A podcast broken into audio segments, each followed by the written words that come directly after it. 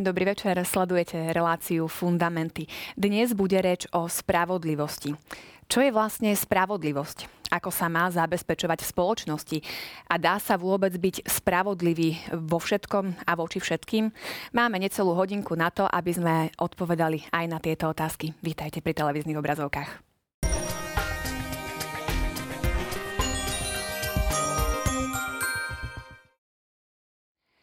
Spravodlivo sa budem snažiť rozložiť aj čas medzi mojich stálych hostí, čo pri Marekovi Krošlákovi teda nie je vždy jednoduché. Tak Marek, vítaj, pekný večer ti prajem. Pekný večer. A pekný večer prajem aj Marii Spišiakovej, vítaj. Dobrý večer. Tak som rada, že sme opäť v takejto zostave. Poďme si zopakovať, čo sme hovorili minule prostredníctvom súťažnej otázky. Divákov sme sa pýtali, v ktorom spise sa nachádza najstaršia modlitba cirkvi za politickú verejnú moc. Tak Mária, môžeme. Diváci si to mohli nájsť v katechizme katolíckej cirkvi v tom bode 1900, kde sa hovorí, že v jednom spise pápeža svätého Klementa Rímskeho sa nachádza takáto najstaršia modlitba cirkvi za politickú verejnú moc. A keďže tá modlitba je podľa mňa veľmi pekná, zaujímavá a hodná modlenia sa aj za dnešnú politickú a verejnú moc, tak ju prečítam, že udel im, pane, zdravie, pokoj, svornosť a silu, aby nerušene vykonávali moc, ktorú si im zveril. Veď Ty, Pane nebeský král vekov, dávaš ľudským synom slávu, česť a moc nad pozemskými vecami. Riaď, Pane, ich rozhodnutia, aby robili to, čo je dobré a milé v Tvojich očiach, aby moc, ktorú si im zveril, mohli svedomite vykonávať v pokoji a v ľudnosti a tak našli u Teba priazeň. Tak aj v tej modlitbe je zdôraznené, že tá autorita, ktorú sú tie politické vrchnosti poverené, nie je len od nás ľudí, ktorých volíme, ale pretože v tom e, Božom poriadku, alebo aj v tom prirodzenom poriadku, ktorý je v neho odvodený, e, im patrí z titulu toho, že v tej spoločnosti boli riadnym spôsobom e, zvolení, alebo teda dosadení do toho čela, tak sú pre nás aj ako keby z Božej moci autoritami. A preto je dobré nielen na nich frflať a stále ich kritizovať, ale občas vlastne aj takto v tej modlitbe ich podporiť a veríme, že tá modlitba, keby bola dosť ľudí sa modlilo, tak naozaj by sa tie politické špičky správali zrejme ináč, ako to vidíme dnes. Ale je to asi fakt veľmi dôležité, že tá pravidelná modlitba, jednakže na jednej strane to vychováva aj nás samotných, že správne si voliť a dobre participovať na tej verejnej moci v rámci našich mhm. možností. A potom druhá vec, tiež to tak poukazuje aj na takú druhú skutočnosť, ktorú sme už spomínali v oblasti morálnej teológie, že každý jeden skutok vplýva na morálnu kvalitu toho konkrétneho človeka, ktorý tie rozhodnutia robí aj na úrovni verejnej alebo politickej moci. Ale samozrejme má potom vplyv aj na celú tú spoločnosť. Takže to je veľmi dôležité, že oni nesú veľmi veľkú zodpovednosť, pretože tieto konkrétne rozhodnutia, ktoré robia a majú aj verejný, aj politický význam alebo dopad, tak vplývajú na ich morálnu kvalitu a samozrejme vplývajú potom aj na celkový ten vývoj samotnej spoločnosti ako takej. Takže tá modlitba je naozaj v tomto veľmi dôležitá a nakoniec to poukazuje na to, že v konečnom dôsledku aj za tieto rozhodnutia raz si budú zodpovedať pred Pánom Bohom tak to už je potom teda naozaj ich zodpovednosť a ich uvedomenie si. E, tejto zodpovednosti vôbec. Takže toľko e, súťažná otázka. Ak ste odpovedali takto, odpovedali ste správne. E, e, výhercovi srdečne blahoželáme svoje meno. Vidíte na, v grafike na televíznej obrazovke. Poďme k diváckej otázke. Tiež zaujímavá prišla od divačky Eleny. Dobrý večer, prosím. Mohli by ste ozrejmiť, čo, respektíve kto má byť pre kresťana hlavnou autoritou? Kristus, pápež, Božie slovo, farár, miestny biskup, predseda konferencie biskupov a tri bodky. Čiže asi Široká ty. otázka. Taká veľmi zaujímavá otázka. Myslím, že aj v tých predchádzajúcich reláciách sme určitým spôsobom dali odpoveď na túto otázku. Nakoniec tá konkrétna pani divačka dala aj určitým spôsobom aj, aj odpoveď, lebo prvo spomenula Kristus, tak to je samozrejme pre nás najvyššou autoritou. Ale tam asi niekoľko takých dôležitých úrovní rozlišiť. V prvom rade, že tou najvyššou autoritou pre nás, ako záväznou autoritou, je samozrejme konať podľa vlastného svedomia, ale ako sme to spomenuli už veľakrát aj v predchádzajúcich reláciách, svedomia, ktoré sa riadi a hľadá pravdu. To znamená, že hľadá úprimným spôsobom pravdu, objektívnu pravdu a podľa tejto pravdy sa riadi. A práve preto, dobre, odpoveď vlastne je tam, že Kristus, pretože Kristus je objektívnou pravdou a Kristus je tou najspravnejšou aj normou nášho konania, čiže je tou najvyššou autoritou aj pre samotného kresťana. Samozrejme, že do tejto potom kategórie, tak ako to boli spomenuté aj tie ostatné, pápež, farár, miestny biskup, konferencia biskupov, že tie ako sme to už spomínali na predchádzajúcich reláciách, e, vyhlasujú možno rôzne normy alebo určité aj odporúčania alebo nejaké návrhy na konanie alebo spôsoby myslenia, spôsoby hovorenia preto, aby konkretizovali všeobecný Boží zákon do konkrétnosti každodenného života. Že nejde o to, že aby sme len nejakým spôsobom slepo počúvali nejaké nariadenia, k tomu sa možno dostaneme aj trošku možno aj dnes, relácie, alebo aj tých ďalších, ale predovšetkým ide o to, že aby sme rozumne dokázali a predovšetkým pravdivo, čiže v konečnom dôsledku správne a morálne dobre sa rozhodovať v tých konkrétnostiach každodenného života. Takže to najvyššou normou je samozrejme Boží zákon, ktorý svedome aplikuje na konkrétne situácie každodenného života. Ja by som ešte tak krátko dodala, že možno, že tá divačka mala na mysli, že niekedy sa môže stať, hoci by sa to nemalo, lebo tieto autority, ktoré sú tu vymenované, by mali byť v súlade. Hej? Mm. Ale môže sa stať, že niekedy tam dojde k nejakej konfrontácii. To znamená, že pred, napríklad hej, by miestny biskup a farár e, dotyčnej divačky sa nejak ináč vyjadrili k nejakej veci. Hej? Tak e, to je, napríklad sme hovorili aj o vojakoch vo vojsku a tak ďalej. Čiže ty aj, aj v bežnej práci, hej, Prvý, prvá je tá tvoja najbližšia autorita. V prípade, že máš pocit, že tá e, nižšia autorita, treba ten tvoj farár, ti hovorí niečo, čo ty máš pocit, že je v rozpore treba s tým Kristovým učením alebo s Evangeliom, tak vtedy samozrejme máš sa obrátiť na tú vyššiu autoritu, najbližšiu vyššiu, že či teda ten tvoj, či ten tvoj pocit e, je dobrý. Áno, lebo, lebo zase, aby to neskozlo do toho subjektivizmu, že ale pán Ježiš hovorí v písme túto a pán Farar povedali toto a teda to, ja mám pravdu, mhm. lebo pán Ježiš hovorí tu. Hej. Čiže vždy hľadať e, oporu aj v, týchto, v tej hierarchii alebo v tých predstaviteľoch cirkvi, ktorí sú zodpovední za to, aby ten výklad bol správny, lebo no, aj oni sú ľudia, to znamená, že môže sa tam stať, že proste niekto z nich e, dojde k nejakému omylu. Čiže áno, Kristus je najvyšší, malo by to všetko byť v súlade. V prípade, že je tam nejaký spor, tak takto hľadať tú pravdu, hej, spolo, spojení s cirkvou. Dôležité je to, čo si povedala, hľadať. No, ako nezostať pri tých pochybnostiach, ale naozaj patrať ešte taká trošku ďalej. vec, na ktorú pozerala Maria Žano, že niekedy sa môže stať, veď e, sme všetci ľudia a mm. napríklad tiež treba rozlíšiť, že povedzme aj na úrovniach e, samotného magisteria učiteľského úradu cirkvi, že sú niektoré vyjadrenia, ktoré samozrejme, že sú záväzné v tom zmysle, že naozaj, že s autoritou samotného apoštola Petra sa vyhlasujú niektoré veci ako tie, ktoré vychádzajú z Božieho zjavenia, z Božej náuky, že sú objektívnymi pravdami. Samozrejme, konkretizované verbalizované cez e, niektorú konkrétnu možno encykliku alebo nejaké iné vyjadrenie Najvyššieho učiteľského úradu cirkvi. A to, to je veľký rozdiel medzi tým, kto povedzme hovorí nejakú, tak to asi tak máme najbežnejšiu skúsenosť, že nejaká kázeň a tam možno aj pod vplyvom okolností aj určitého stresu. Ja to stále hovorím, že vždy, keď idem kázať, vždy mám trému, lebo nie je to až také jednoduché postaviť sa pre zástup ľudí a vysvetľovať autentickým spôsobom vierhodnosť Božieho slova, ktoré nás prekračuje. A tam možno aj pod vplyvom nejakých naozaj aj takýchto, aj subjektívnych, možno aj objektívnych vecí, aj disponovanosti konkrétneho kňaza. Môže sa stať, že povie niečo a tam treba tiež asi dobre zvážiť, že hneď nerobiť z toho nejakú tragédiu, že keď sa aj niekto pomýli v nejakej veci a je ochotný to skorigovať, tak tam by som nevidel absolútne žiaden problém. A tam je preto asi naozaj to podstatné, že to úprimné hľadanie pravdy a v tejto perspektíve samozrejme človek aj potom veľkej pokore pristupuje aj k rôznym vyjadreniam, pretože si uvedomuje, že však každý z nás nejakým spôsobom sa môžeme miliť, ale ako som už spomenul, že sú tie aj rôzne úrovne vyjadrenia a potom aj záväznosti toho samotného učenia. Tak aspoň toľko teda k divackej otázke. Verím, že sme dali uspokojivú odpoveď. A poďme k našej téme, čo hovorí katechizmus o sociálnej spravodlivosti.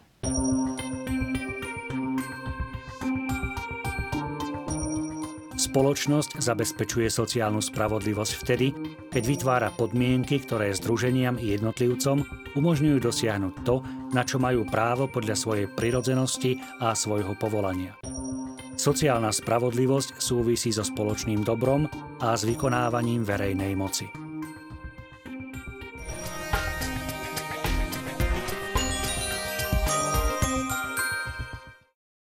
My sme už v predchádzajúcich reláciách spomínali čnosť spravodlivosti. V čom je iná sociálna spravodlivosť, ak je vôbec teda iná? Iba tak krátko spomeniem, čo sa tá čnosť spravodlivosti týkala. E, bola to taká čnosť, ktorá dáva každému, čo mu patrí. Hej? A to slovičko patrí, je, tam bolo také problematické, že teda ako mám zistiť, e, čo komu patrí a či mu dám primeranie. V tom bežnom živote sme uvádzali príklady z rodiny, e, matka s viacerými deťmi, že každému, čo mu patrí, neznamená, že všetkým dá nutne úplne rovnako. Hej? Že jednoducho niektoré dieťa potrebuje napríklad e, viac objatia, druhé, z druhé stačí, keď sa s ním porozprávaš, jedno je menej komunikatívne, jedno viac. Čiže taký individuálny prístup. No a v tej e, sociálnej oblasti, e, prečo čím je iná tá sociálna spravodlivosť, tak už zrejme aj diváci tušia, že keď je tam to slovičko sociálny, čo je od slova spoločenský, tak to bude nejaká spravodlivosť, ktorá sa týka celej spoločnosti, väčšej skupiny ľudí, kde už to nie, nie je, e, nemôžeme stavať len na tom, že aby som vycítil, čo komu patrí alebo čo je voči komu spravodlivé, hej? ale bude to musieť byť upravované nejakými ďalšími predpismi, zákonmi nejak viacej rozanalizované, aby aby ten človek, alebo ktorý v tej spoločnosti vystupuje a má treba z nástarosti nejakých ďalších ľudí alebo v tých spoločenských vzťahoch je zapojený, aby vedel, ako tú spravodlivosť má správne realizovať.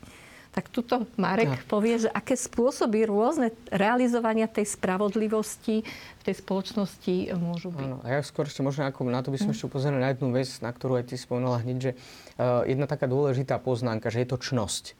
To znamená, že na to musíme stále pamätať, pretože mnohí sa potom tak spýtajú, že dobre, tak teraz vieme nejaké množstvo informácií, ktoré nám tu bolo ponúknuté, že jak v tom konkrétnom každodennom živote. A čnosť, ak si trošku je dobre si oživiť pamäť v tomto, že sme spomínali, že je stála trvalá dispozícia ľudskej vôle konať dobro. To znamená, že je to stála trvalá, to znamená, ja som aj tak upozornila, že je rozdiel medzi návykom a zvykom. Že, a práve pri tej čnosti je veľmi dôležité aj to rozumové, aj slobodné konanie, ku ktorému potom príde to, že ak sa postupne opakujú tie skutky a mám ten úmysel konať dobre, že mám úmysel a snažím sa konať spravodlo, tak postupne nadobudám tú čnosť a to je celoživotná vec. Že to nejde z jedného okamihu na druhý, že by som sa stal teraz, že doteraz som bol nespravodlivý a zrazu sa stávam spravodlivým, ale to je postupné nadobudanie. To znamená, že je to aj určitý celoživotný proces a u každého jedného. Ten termín sociálna spravodlivosť je ešte komplikovanejší v tom, že spravodlivosť ako taká sa, sama v sebe je sociálna. Na to už upozornil Aristoteles, sme to už aj pri tej predchádzajúcej relácii spomenuli, pretože sú také tri základné charakteristiky alebo vlastnosti spravodlivosti, ich nazývame. Prvá je práve e, alteritas, po latinsky, že Znamená, že je to čnosť spravodlivosti. Spravodlivosť je čnosť, ktorá je dokonalou čnosťou, ale vždy vzhľadom k niekomu inému. Čiže vždy vyžaduje reciprocitu, že ja nie som spravodlivý len voči sebe, ale predovšetkým spravodlivosť ako taká v sebe zahrania aj iný subjekt. To znamená, že ona je spoločenská už sama v sebe. A potom sa dostaneme, že prečo teda sociálna spravodlivosť sa ešte pridáva. Potom druhá vec, taká tá charakteristika tej spravodlivosti je tzv. equalitas. To je taký dosť tiež problematický pojem a v tom latinskom origináli toho vyjadrenia, tej definícii sa uvádza jus sum, to znamená každému jeho právo. Čiže to, čo každému patrí, to, čo je spravodlivé. Čiže nie rovnako, nedá sa ekvalitas preložiť, že je to rovné a rovnako pre všetkých, ale to, čo každému patrí. To je samozrejme tiež veľmi komplikované v tej konkrétnosti, ale predpokladám, že počas relácie sa k tomu dostaneme. No a potom ešte tretia taká veľmi dôležitá uh, charakteristika, ktorú sme spomenali tu teda tá alteritas, ekvalitas a tretia je tzv. vymáhateľnosť. To znamená, že ak niekomu bolo odopreté to konkrétne právo, tak má právo na to, aby mu bolo, aby mu bolo zadozúčinené. To znamená, že má právo vymáhateľnosti toho konkrétneho práva, ktoré mu bolo odňaté. Dobre? Že to sú také tie tri základné, ale aby sme to dali na tú konkrétnu tému sociálnej spravodlivosti, tak potom ešte okrem týchto troch konkrétnych charakterík spravodlivosti aj rozlišujeme druhy spravodlivosti. Ale to neznamená, že to je nejaká konkrétna spravodlivosť, že sú tri nejaké konkrétne a štvrtá najvyššia je sociálna, ale ide skôr o to, že v rámci tej spravodlivosti, v komplexnosti spoločnosti, v ktorej sa nachádzame, potrebujeme regulovať vzťahy na rôznych úrovniach. A práve z tohto dôvodu hovoríme najskôr o tzv tzv. komutatívnej spravodlivosti. To znamená, že spravodlivosti, ktorá sa snaží regulovať vzťahy dvoch subjektov na rovnakej úrovni. Potom hovoríme o tzv. legálnej spravodlivosti, to už z toho slavnostného slova vyplýva, že je to vlastne, tak jednoducho by sme povedali, že to je ten druh spravodlivosti, ktorý reguluje to, čo má jednotlivec dať samotnej spoločnosti. A potom ešte hovoríme o distribučnej spravodlivosti, to znamená, že to, čo má dať samotná spoločnosť konkrétnemu jednotlivcovi.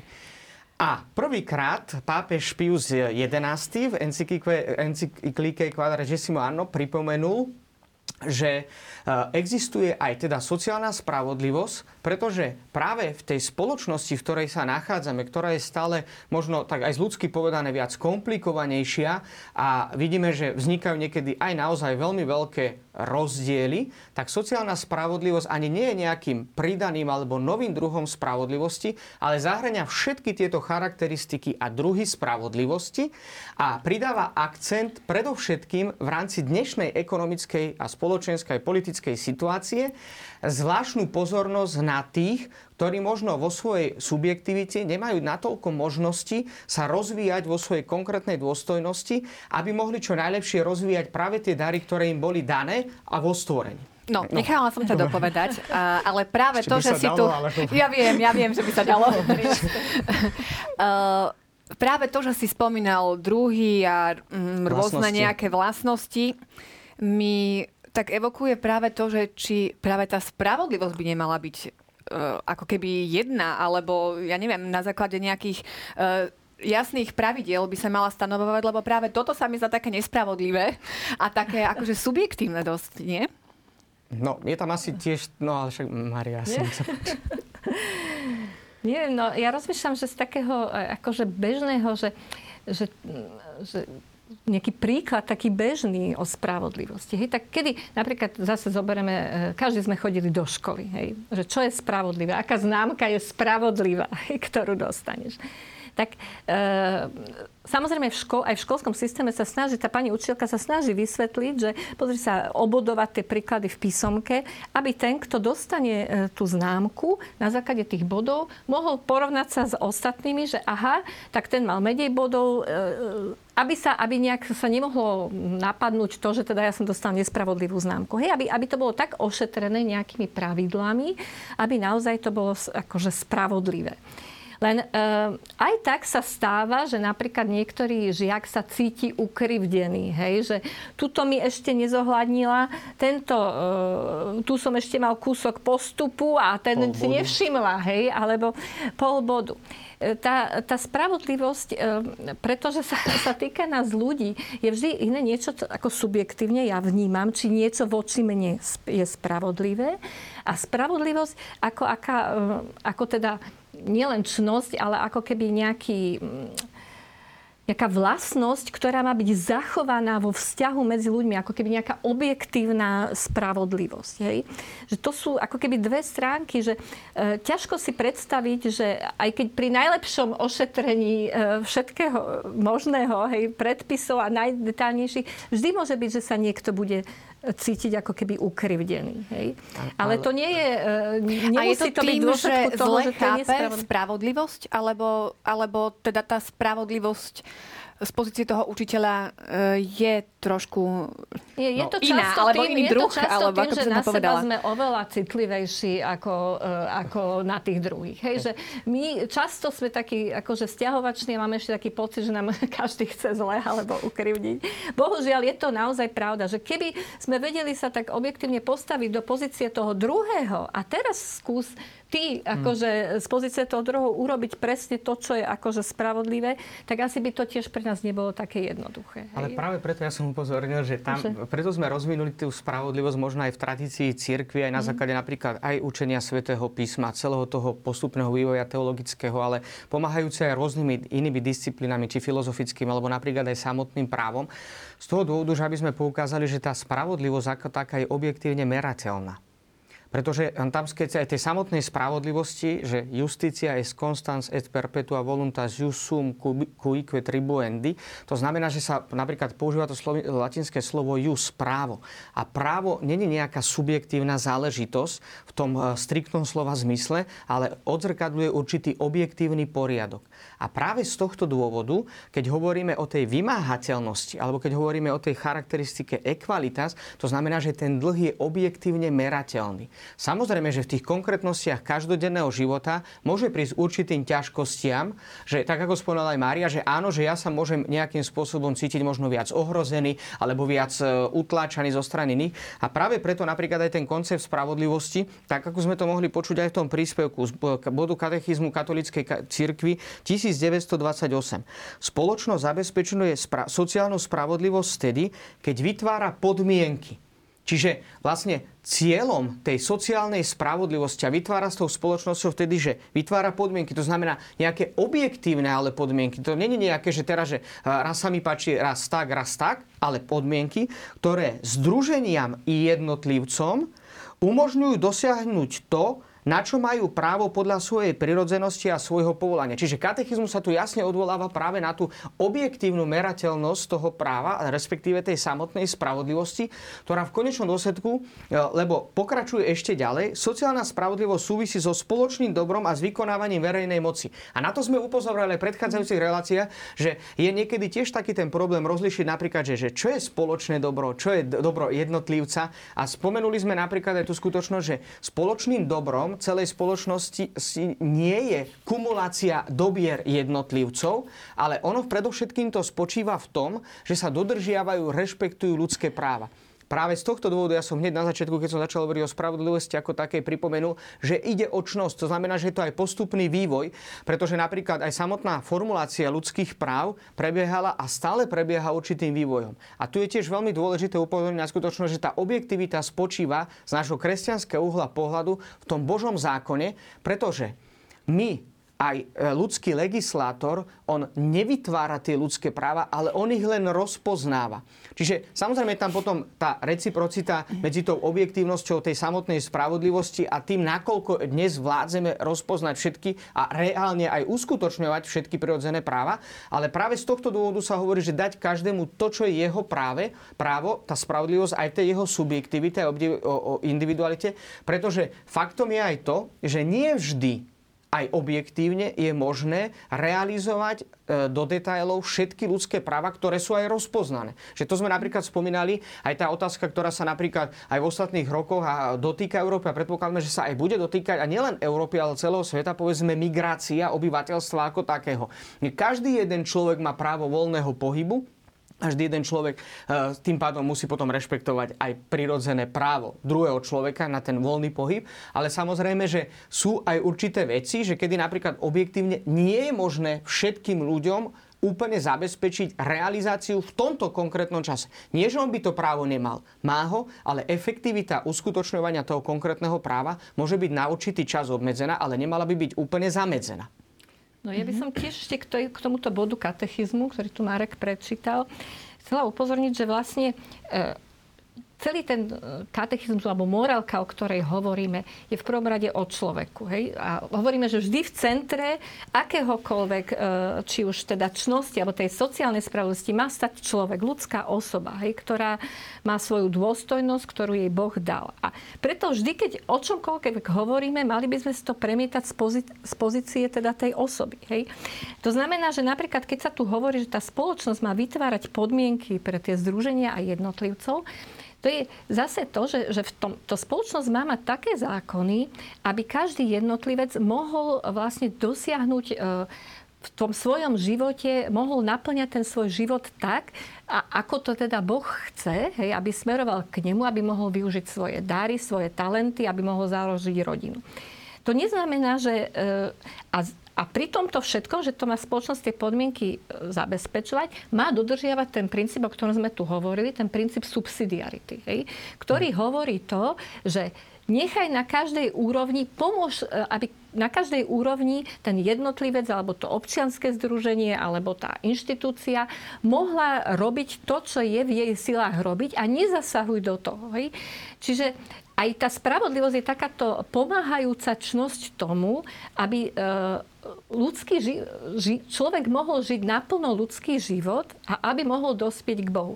A to nie len v rámci e, svojho vlastného individuálneho života, ale aj vlastne v rámci svojej rodiny, v rámci treba inštitúcie alebo spoločenstva, v ktorom proste funguje, aby aj to spoločenstvo prispievalo e, k spáse tých jednotlivcov ako takých, ale aby aj celá tá spoločnosť vlastne smerovala tým smerom, akým teda Boh chce, aby, aby táto, táto náš, ten náš svet pomaličky... Aj ďalej, katechizmus v bode 1930 hovorí o zákonodárstve a o tom teda, ako sa má rešpektovať e, ľudská osoba.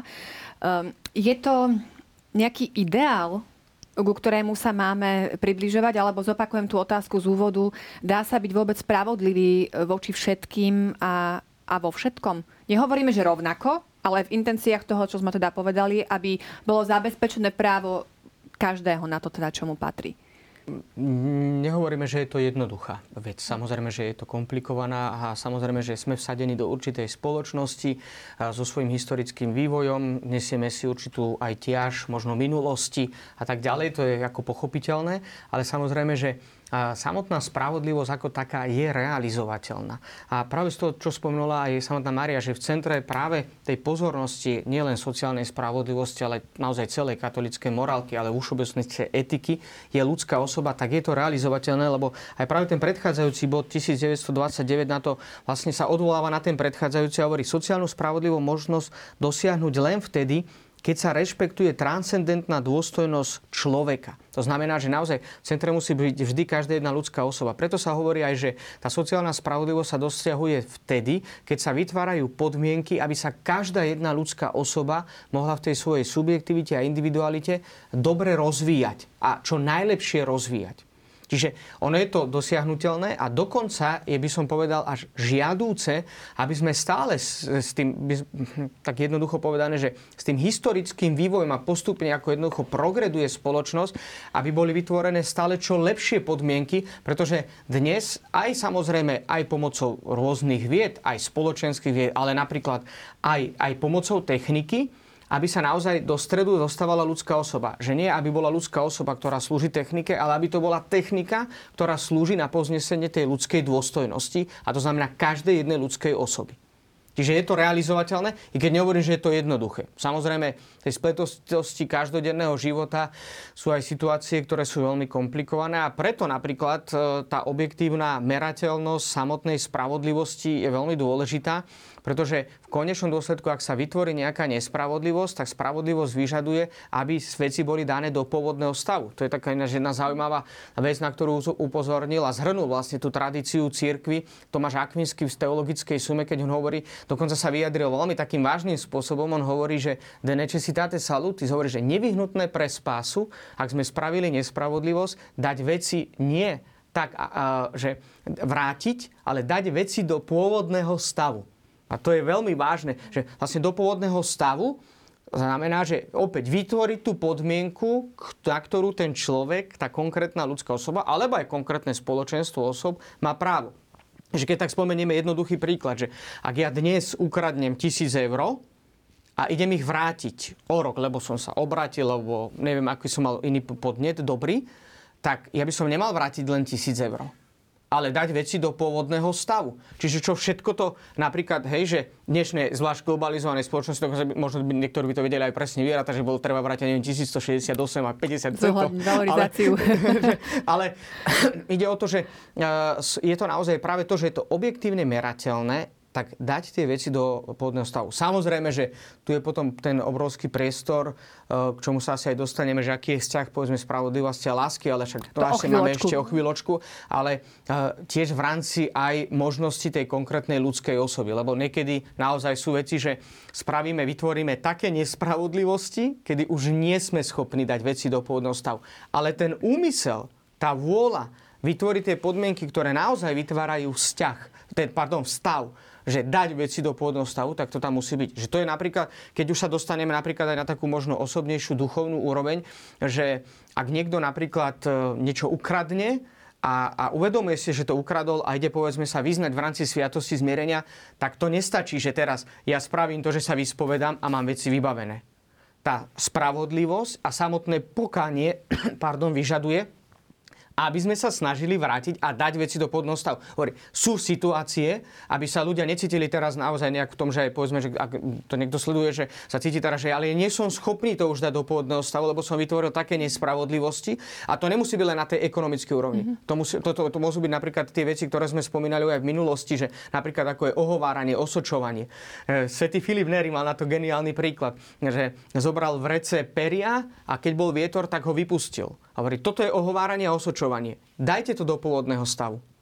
Že už to nedáme. Že jednoducho niekedy nevládzeme dať tie veci, preto lepšie sa mnohým tým veciam vyhýbať. Čiže nejde naozaj len o ekonomickú alebo politickú úroveň, ale naozaj aj našu osobnú duchovnú, že môžeme vytvoriť veľa nespravodlivosti a nie sme schopní to dať do pôvodného stavu. Ale ten úmysel dať do pôvodného stavu veci je veľmi dôležitý.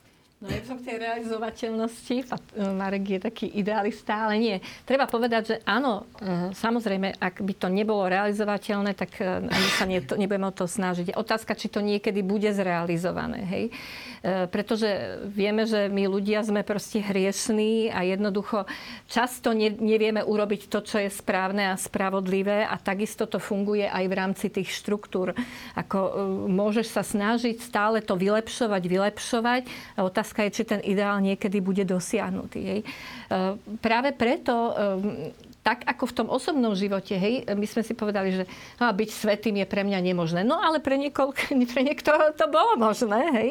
Ale prečo to pre tých ľudí bolo možné?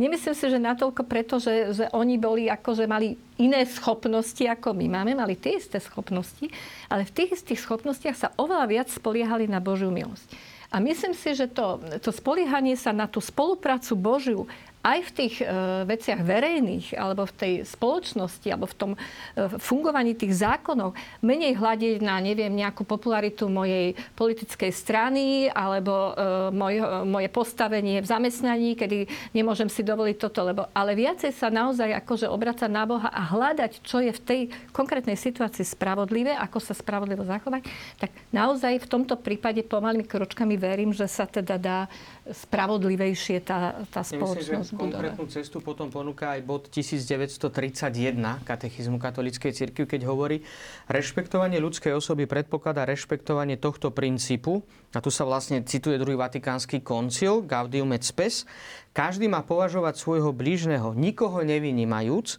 za svoje druhé ja a predovšetkým má brať ohľad na jeho život a na prostriedky, ktoré sú nevyhnutné aby, dôho, aby ho žil dôstojne. To znamená ten žil, život, aby žil dôstojne. Nejaké zákonodárstvo, a toto je veľmi dôležité, nemôže samo o sebe odstrániť obavy, predsudky, píšne a sebecké postoje, ktoré prekážajú vytváraniu opravdivých bratských spoločností. Takéto správanie odstraňuje iba láska, ktorá v každom človeku vidí blížneho brata alebo sestru. Čiže v konečnom dôsledku, že tak ako sme to spomenuli hneď aj, aj na začiatku, že práve tým, že ide o čnosť, tak na jednej strane, že je veľmi dôležité, spomenul to aj ten bod 1928 katechizmu katolíckej cirkvi, že sociálna spravodlivosť veľmi súvisí s spoločným dobrom, čiže s ľudskými právami a s uskutočňovaním verejnej moci. Ale zároveň upozorňuje katechizmus na jednu dôležitú vec. Že nech by sme mali akokoľvek ideálne zákony. Ak ja tie zákony rešpektovať nebudem a nebudem rešpektovať toho druhého človeka ako vlastné ja, tak tie zákony sú mi úplne v tomto slova zmysle zbytočné. Čiže tam potom naozaj, práve tam prichádza k nespravodlivostiam. Lebo do budúcna sa dostaneme ešte aj k tomu, že ako napríklad môže kresťan hodnotiť morálnosť konkrétnych zákonov.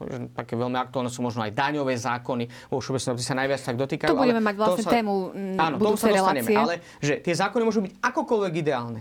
Ak ľudské svedomie nie je ochotná, ľudská osoba nie je ochotná rešpektovať tie konkrétne zákony, ktoré odzrkadujú ľudskú dôstojnosť, že ide o spravodlivé zákony, tak vtedy vychádza práve to, že jednoducho nejaké zákonodárstvo nemôže samo o sebe odstrániť tie jednotlivé veci, ktoré ako sú nespravodlivosťami väč- voči osobám navzájom.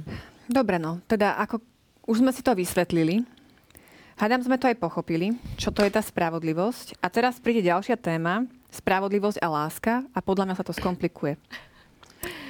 Podľa no, mňa sa to neskomplikuje. Sa to, to, prečo? Nie je to potom posun tej spravodlivosti zase? Nie je to posun tej spravodlivosti, lebo uh, my keď hovoríme, spravodlivosť isté, spravodlivosť je čnosť, ale my si väčšinou pod tým predstavíme teda tú e, pre, predstavu tej justície, ktorá má dve váhy. Asi všetci dal, mali byť spravodliví okrem mňa ešte dobre.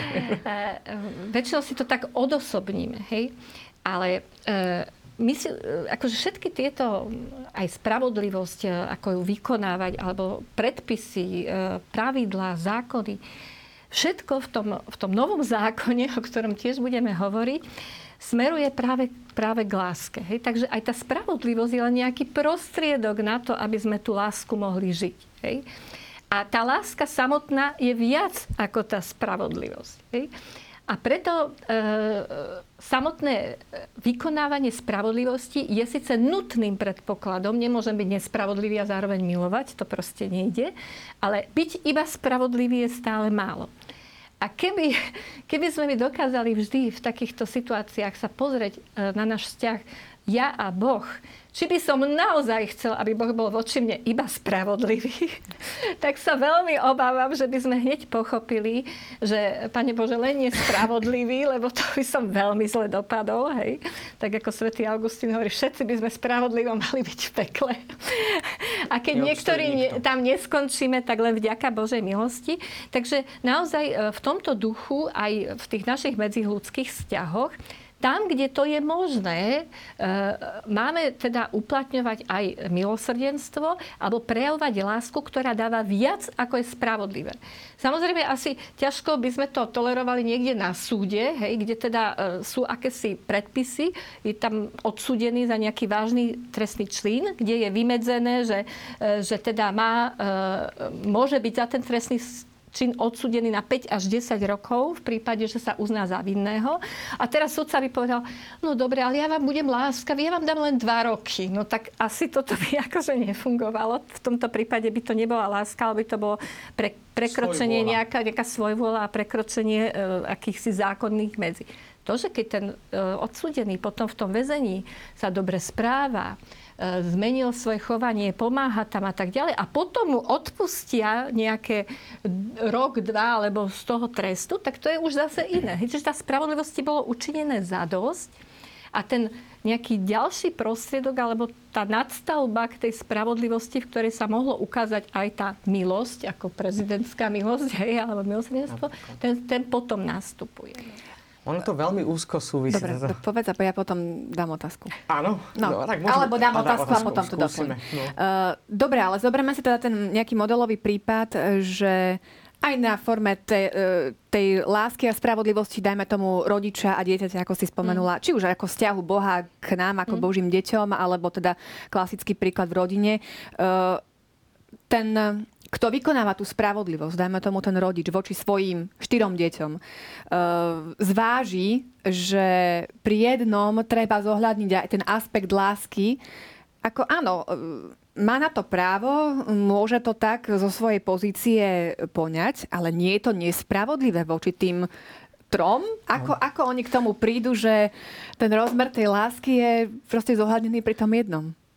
je to, áno, je to také, zdá sa to také komplikované, ale nie je to až také veľmi komplikované. Totižto Marian to aj upozorila, že e, všetky tie čnosti, aj samotná spravodlivosť, alebo všetky ostatné čnosti e, sa realizujú v jednej našej osobe.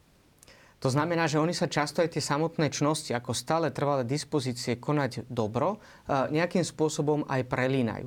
A nedá sa, že sa nie sme stroje, že aby sme teraz, že tuto budeme len spravodliví, tuto budem len láskavý, tuto budem len čistý, tuto budem len nejaký... A to sa nedá že jednoducho všetky tie čnosti nejakým spôsobom plynú. Že to, čo som spomenul aj na tých predchádzajúcich reláciách, keď hovorí Tomáš Akminský, že ak človek rastie v jednej čnosti, tak rastie aj v ostatných čnostiach. Že to je ako rast prstov, že nenarastie najskôr malec, palec a potom maliček, ale že rastú postupne. On dal takú tú jednoduchú analogiu skôr pre pochopenie.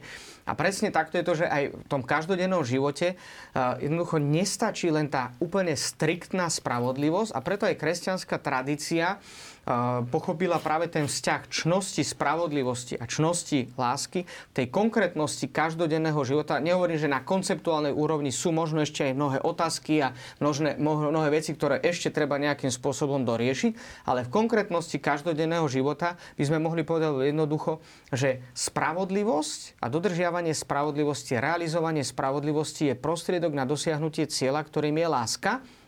A tam začíname tušiť, aký je vlastne asi ten vzťah, pretože nedá sa dosiahnuť cieľ bez prostriedkov. Čiže nie je možné hovoriť o láske, ako spomínala Maria, pokiaľ sa nezadosúčení spravodlivosti, ale zároveň samotná láska dáva zmysel, ako cieľ dáva zmysel tým konkrétnym prostriedkom. Čiže napríklad aj v tých konkrétnostiach každodenného života, že je nevyhnutné najskôr zadozučeniť spravodlivosti, a potom je možné realizovať až čnosť samotnej lásky. Ale v tej konkrétnosti každodenného života sú často tie veci poprelínané. Že teraz ja neviem ani vnútorne, že či má viac pohýna spravodlivosť alebo má láska, ale že to, čo povedal svätý Augustín, že miluj a rob, čo chceš. Ale Augustín dobre vedel, prečo to hovorí. Že nie teraz, že rob, čo chceš podľa svojej vôle ale zadozučiniť najskôr podmienkam spravodlivosti. Že dnes mohli by sme povedať len taký veľmi jednoduchý príklad, že to mnohí možno aj naši diváci sa s tým stretli, možno z jednej, z druhej strany, alebo aj z médií a podobne, tak je napríklad to, že čo mm, sa nás tak často nejak akože aj, aj upozorňuje, že povedzme spravodlivá mzda Mnohí robia tak, vo všeobecnosti povedané, že napríklad dávajú svojim zamestnancom, alebo aj zamestnanci príjmajú minimálnu mzdu, lebo z toho idú minimálne odvody a potom im nabok dajú niečo navyše. A mnohí zdôvodňujú, že to je práve láska, pretože takýmto spôsobom, že jednoducho, aby sa neplatilo, ako hovoria niektorí, že štátu, ktorý robí nespravodlivo, ja teraz hovorím tie argumenty, ktoré som počul, a že jednoducho v rámci lásky im dávam navyše a oni dostanú ale tu sa nedá, spravodlivosť. Príde takým situáciám a tam možno až na tých dôsledkoch sa to vidí, že napríklad človek ochorie alebo ide do dôchodku, no darmo mu dával niekto nabok niečo, ale keďže nebolo zadozučnené spravodlivosti, tak zrazu on zistí, že neviem, akú má marotku alebo akú bude mať dôchodok a mohli by sme pokračovať ďalej.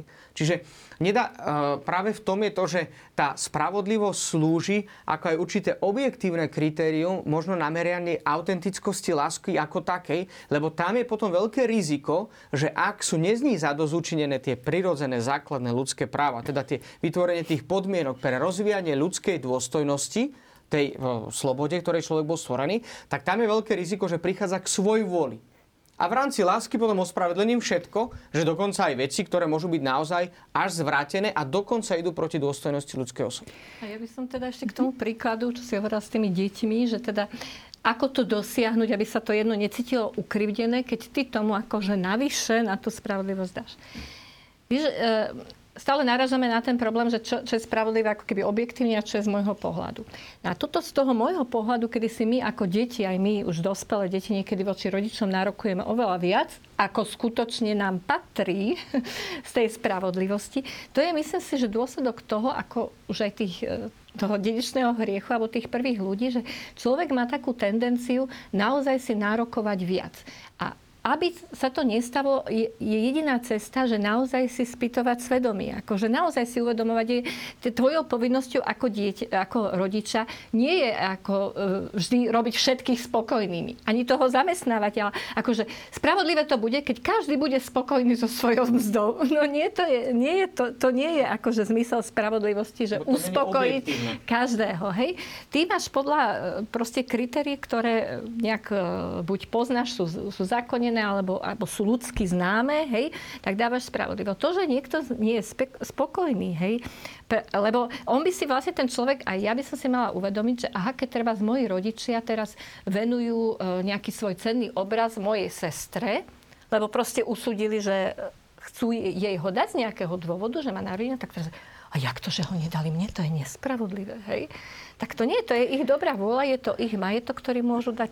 Lebo aj, ešte, ešte jednu, áno, nech sa doplním, lebo aj vo Svetom písme máme mnoho takých podobenstiev, kde možno teda nielen ja, madam, sa tak trošku pozastavím nad tým, že či je to spravodlivé, či už podobenstvo marnotratnom synovi, alebo uh, neviem teraz presne uh, o tom, ako ten pán najímaní uh, robotníkov, robotníkov a, áno, áno, na celý deň mal takú istú mzdu ako inak, ten. Si dostanú rovnako. Áno, Hej. napríklad. Uh, čiže tam tiež môže dôjsť... Teda k spravodlivému hnevu, alebo je to niečo, čo sa Aha, tam treba tiež rozlišiť asi niekoľko dôležitých úrovní. Prvé, že ja by som ešte tu takú jednu vec chcel pripomenúť, že napríklad aby sme lepšie možno pochopili práve ten vzťah spravodlivosti a lásky, že uh, ja neviem, rodičia, som spomínal ako rodičia voči svojim deťom, uh, je, je bežné aj ako úplne normálne, že rodičia učia svoje deti také základné mnohé veci, že na ktoré možno aj tie deti majú právo, rodičia si majú povinnosť ich naučiť. Že jedna z vecí, keby sme sa dotkli takého najzákladnejšieho najvyššieho práva, to je právo na život a rešpektovanie práva na život iného. Tak je pochopiteľné, že jednoduchý taký elementárny príklad, aby sa to možno trošku pochopil ten vzťah spravodlivosti a lásky. Rodič naučí svoje dieťa, že keď je červená, ten panáčik, ten chodec, tak nechoď, lebo ťa môže zraziť. Že jednoducho je to ak naozaj, že e, v podstate rešpektovanie toho daru života, že aby sa tomu dieťaťu niečo, nedaj Bože, nestalo. A je to určitým spôsobom obmedzujúce a deti mnohé príklady alebo príkazy zo, zo strany svojich rodičov vnímajú tak, že to mi zakazujú, to mi prikazujú, ale tí rodičia to nerobia, pretože by ich nemali radi, ale práve naopak. Čiže to je napríklad, je to čistá otázka spravodlivosti naučiť toto dieťa najzákladnejšie podmienky pre každodenný život a pre realizáciu daru života.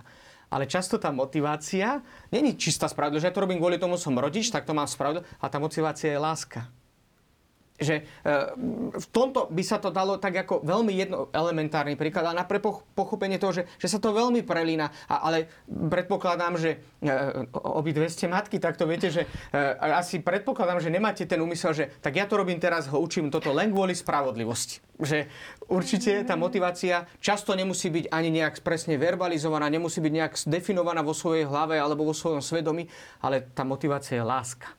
Len sa mi zdá najväčší problém, že toto tak v tej rodine prirodzene vnímame a v tých spoločenských štruktúrach e, na to často zabúdame. Že aj tam by mala byť hlavnou našou motiváciou aj ako zamestnávateľa alebo kolegu v práci. Nie len to, že no tak toto mu patrí, tak tomu dám, hej, alebo to, to nutné minimum, ale naozaj, ako tu bolo zdôraznené, mal by som ho brať za svoje druhé ja, že, že by som mal vedieť prekročiť od toho čiste formálneho dodržiavania nejakých e, pravidiel a tak osobne vnímať tú situáciu. Hej. A potom tá ešte, Janka, čo si spomínala, napríklad podobenstvo od tých robotníkov, oni si to mnohých môže naozaj tak naštvať, že teda robí hodinu a potom e, zrazu, že dostane teda ten, čo tam znášal bremeno dňa, ako to hovorí Evangelium. Ale Kristus to tam veľmi jasne vysvetľuje, že e, Boh dáva každému a on ponúka spasu úplne každému. A tam je to skôr také tej nadprirodzenej uh, rovine, že tam nejde teraz o nejakú odmenu za nejakú konkrétnu prácu, ale v konečnom dôsledku uh, majoritná, ak nie všetky veci v našom živote, sú naozaj len a len Božou milosťou. Už vôbec to, že žijeme, je Božou milosťou. To, že napríklad sme vôbec ešte tu, je naozaj Božou milosťou. A ak prídeme do nebeského kráľovstva, tak takisto bude aj Božou milosťou. Samozrejme, vyžaduje sa aj tá naša aktívna participácia a tak ďalej. Ako sme to spomenuli, že nedaj Bože, aby bol Pán Boh voči nám spravodlivý. Dúfajme, že nie. Že buď koná milosrdný, ale nie určite spravodlivý a hlavne nie v tom našom slova ponímaní, pretože tam by sme neobstáli nikto z nás. Čiže tam je skôr ako práve tento pohľad je veľmi dôležitý a netreba zabúdať na jednu vec, že my hovoríme v mnohých veciach aj v Evangeliu, keď sa hovorí, sa hovorí o milosti. A milosť, už to samotné slovo dá hovorí o tom, že to je zadarmo, že to je niečo nezaslúžené. Že jednoducho na to nemáme právo. Nikto, nikto nemôže povedať, že máme, napríklad nemáme ani právo na odpustenie. To je Boží dar. To je jeho vôľa, slobodná vôľa, že sa tak rozhodol. A aj samozrejme jeho slobodná vôľa, napríklad aj to, že niekto tu žije a jeho slobodná vôľa, že či vôbec tu budeme a akým spôsobom sa mnohé veci budú vyvíjať. Že tam jednoducho na toto právo nemáme, pretože to je Božia milosť. Katechizmus ku koncu tejto kapitoly nám ponúka tému ľudskej solidarity, čiže ideme hovoriť o nejakom ďalšom princípe. Už sme spomínali subsidiaritu, spoločné dobro, e, teraz tu máme solidaritu, takže najskôr necháme katechizmus, nech nám povie, ako vníma solidaritu. Solidarita sa prejavuje predovšetkým pri rozdeľovaní dobier a pri odmene za prácu.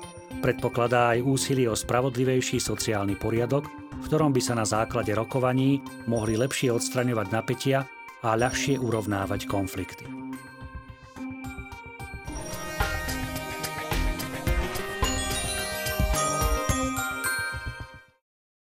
A poďme sa to teda trošku rozmeniť na drobné. E, čo to vlastne tá solidarita je a ako v kontexte toho všetkého, čo sme povedali, e, funguje v spoločnosti. No zase by som povedala, že to je istý prostriedok. A už tu Marek upozornil na to, že celá tá otázka sociálnej spravodlivosti, ktorá sa stále viac zdôrazňuje, je spojená s tým, že mnohé vrstvy alebo e, skupiny obyvateľstva sú naozaj veľmi biedne alebo sú v nejakej núznej situácii, nevýhode. A jednoducho e, keď sa tá spoločnosť má star- snažiť o spoločné dobro, musí e, sa starať aj o tieto skupiny a ba, povedala by som, musí sa starať o istým spôsobom o ne viac ako o tie zvýhodnené, ktoré si to vedia zabezpečiť. A solidarita je práve takýto prostriedok, ktorý má vlastne e, upozorniť, alebo teda fungovať tak, že tí zvýhodnení, alebo tí, ktorí, môžeme si to na takom bežnom, majú teda viac peňazí, alebo majú lepšie zamestnanie, alebo majú viac možností, jednoducho dajú niečo zo svojho, prispejú tým, ktorí, ktorí teda majú menej alebo sú znevýhodnení.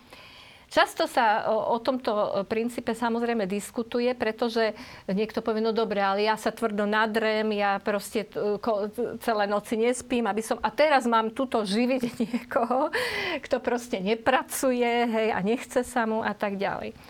Zabezpečiť e, je, nie je to jednoduchá otázka, akože v, v spoločnosti zabezpečiť ako keby takú E, univerzálny nejaký solidárny princíp. Takýto solidárny princíp napríklad funguje v zdravotnom poistení. Hej? Že každý je povinný v našej spoločnosti prispievať do zdravotného poistenia, pričom e, už tá poisťovňa alebo e, rozhoduje o tom, že keď teda niekto je e, viac chorý, má vážnejšie ochorenie, tak jednoducho čerpá viac z toho poistenia a ten, kto je menej chorý, menej. Čiže nie je to tak, že koľko tam ja dám, toľko sa mi vráti. Jednoducho pri, pomáhame aj tým druhým.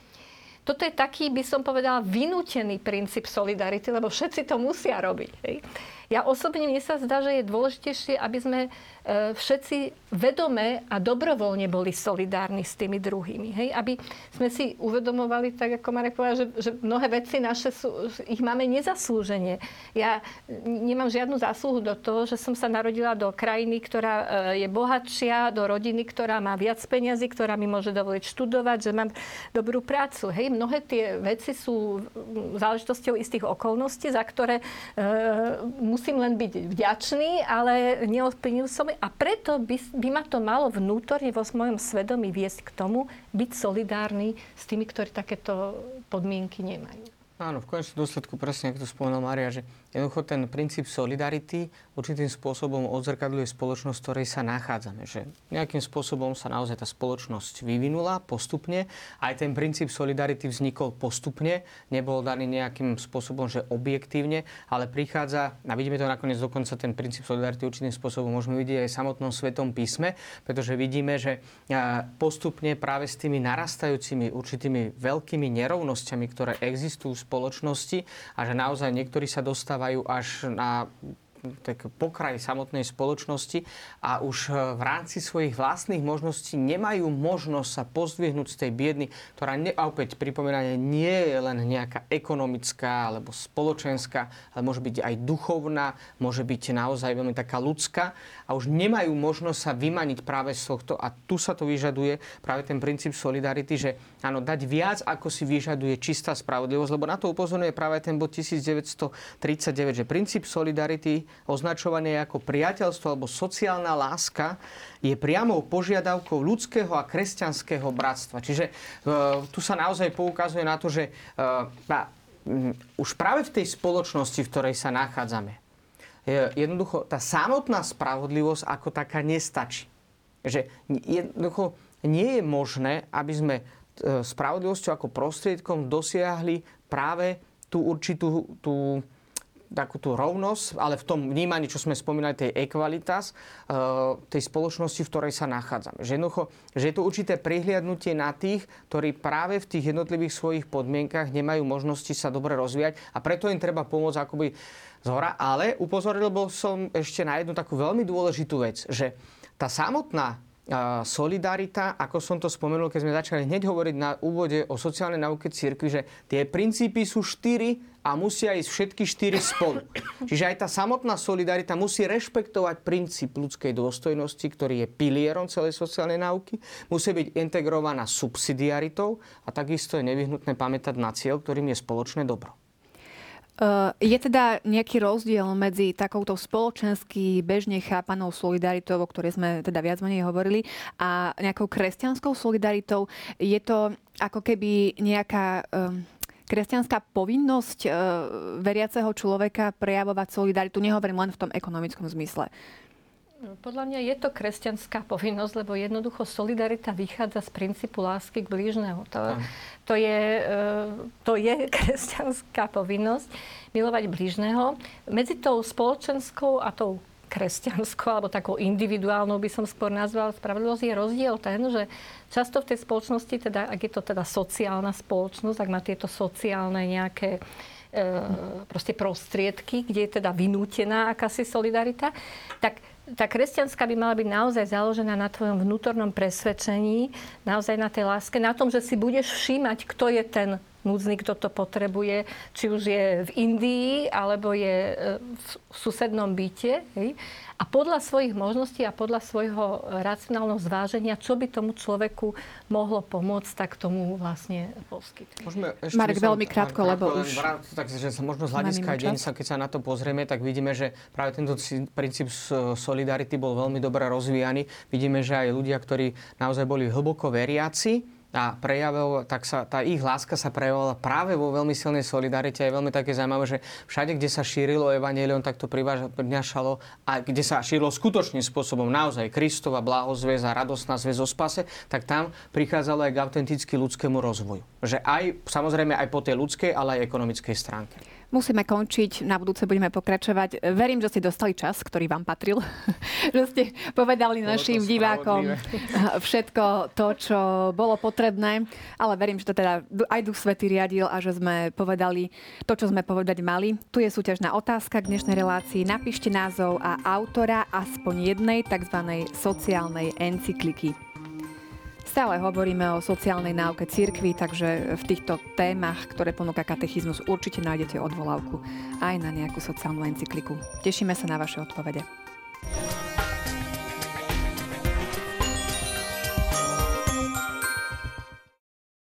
Ja vám, milí televízni diváci, ďakujem za pozornosť. O dva týždne budeme hovoriť o morálnom zákone, čiže čaká nás opäť zaujímavá téma. Teším sa na vás. Dovidenia.